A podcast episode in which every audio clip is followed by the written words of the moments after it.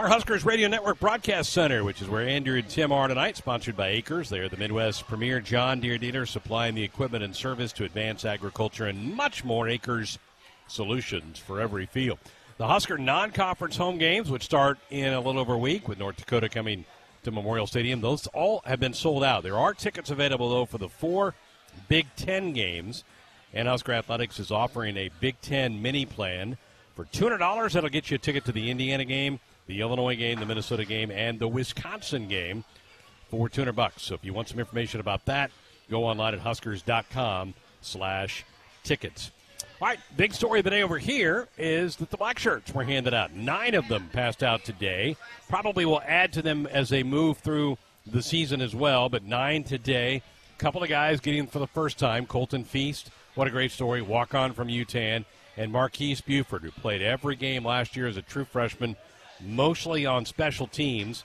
He has worked his way into that secondary and gets rewarded with a black shirt, and you caught up with him earlier today. Yeah, you know, they had a couple of the guys that have already had black shirts available for the media today, but when I saw, when I was standing out there on the field and saw Marques Buford's reaction when he ran out onto the field and just embraced Coach Chinander, embraced Coach Frost, it I was like, I got to talk to Marques Buford. I'm sorry if I could pull him to the side. So I was the only one that got to talk to him today, and I'm telling you, it was worth it. Here's Marques Buford Jr. after practice today. All right, here with Marques Buford Jr. Well, how does this feel to have this jersey on? Hey, this is the biggest honor I've ever received in my life. You know, a lot of the time going through high school, middle school, I was overlooked, overshadowed, and stuff. So being able to come in and earn this and see that the coaches see that I'm working hard, grinding every day, it just means a lot. And I couldn't be more grateful for the coaching staff and the opportunity that they're giving me right now. So you run out on the field. You seemed a little bit emotional. You gave a long hug to Coach Chinander. So when you saw that and it has your number on it and your name on it, I mean, just how special was just today? Uh, I cried when I seen it. I'm not gonna lie to you guys. Uh, I walked in the locker room. I walked in the locker room. Guys were smiling at me. I'm like, "What's going on?" Da da da. I finally get to my locker and I just see it hung up in my locker. So you know, I was I was excited, and honestly, I don't think words can even describe the feeling I was I was going through at that point in time. What'd you say to Coach Chinander? I told him I love him. That's all I said. I said I love you, Coach, and I got you for life. So. Did it provide a little extra juice today at practice for you? Oh, I always come out with the juice, but of course, you know, being recognized as a black shirt is gonna add a little burden to the burden to the juice. So I say it gave me an extra little tiny little notch. You guys have had a couple of days here in Ireland. Overall, how's the experience been so far? Oh, it's a one, once in a lifetime experience, honestly. Um, being able to come out here and you know it's different. We're not only focused on football, we're focused on learning about a different culture and you know really seeing how people live outside of the states. And it's crazy how how different it is out here. You know, from people driving on the opposite side of the road to the traffic lights. It's it's crazy, but it's different, and I'm I'm enjoying it and taking up taking in everything. Is there one thing in particular you've learned or taken away so far? Um, the cool, Other than the driving on the wrong side of the road. The coolest thing I've probably seen was we went to the I can't remember. It was a cathedral yesterday, and they have their original copy of the Magna Carta, wow. and that was probably the most best anything I've seen since I've been here. So you know, this is a close group. You guys have been close, but how much can an experience like this bring you even closer together? Um, really close. Honestly, we're with each other all day in the hotel with each other all day, going on excursions and trips around the city and everything all day. So honestly, just we're we're not doing anything but bonding. So we have no choice but to love each other, or it's just not going to work out. So but we have a great group, group of guys here, and everybody's positive for the most part. So it's been fairly easy getting along and going on through this trip without feeling any like aggravation or anything like that.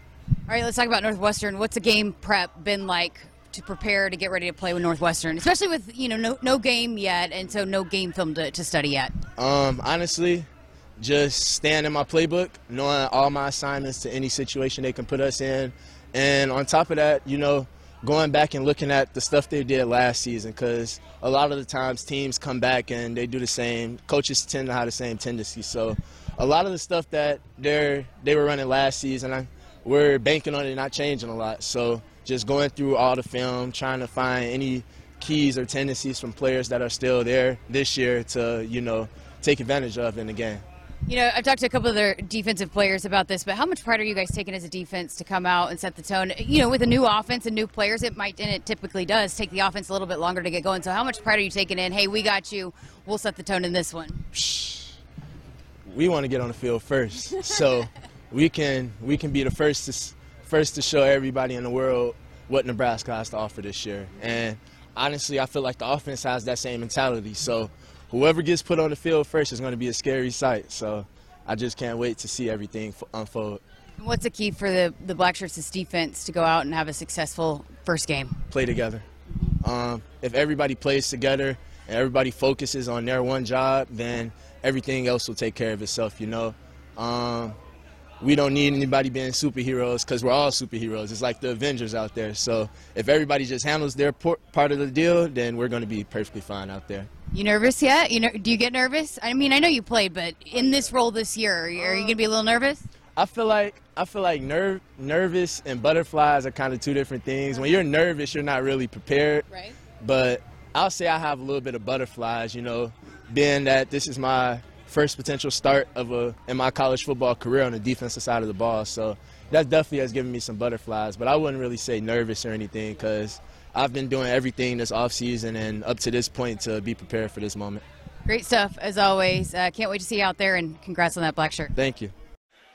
Greg, I know that I've said I have a lot of favorites, but Marques Buford Jr. is moving up that list. I mean, he's so impressive every time I talk to him. And hey, how about that? There's another black shirt that said, "Hey, put us on the field first, coach." They do want it, don't they? I love that mentality, and yep. Coach Chinander deserves credit because he's kind of built that into these guys. Man, the coaches have raved about this young man since he stepped on campus.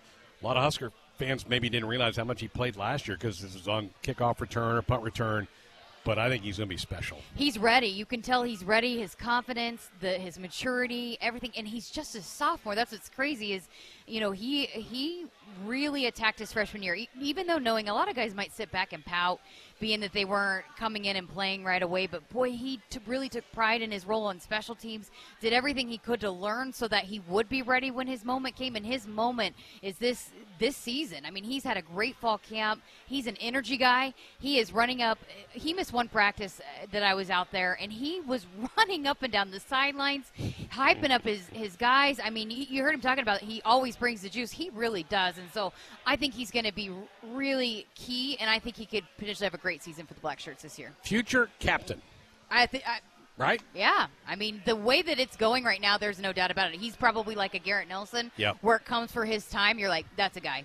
Reminds me a little bit of Cam Taylor Britt at that age. Sophomore year, you're like pretty confident for a guy, but also has that aura about him that you're like, yeah, kid's special. And again, the players, his teammates love him.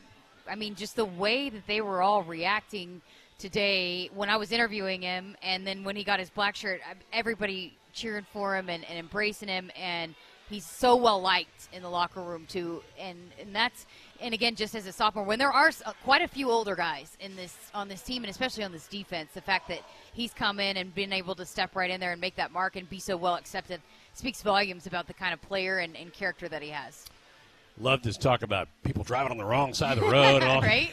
That's what jumps out at you, doesn't hey, it? So today I literally we had an Uber, we had a taxi, and um, last night we were talking to the taxi, the Uber driver, and he was saying, yeah, you know, sometimes people from the United States try to get in on my side.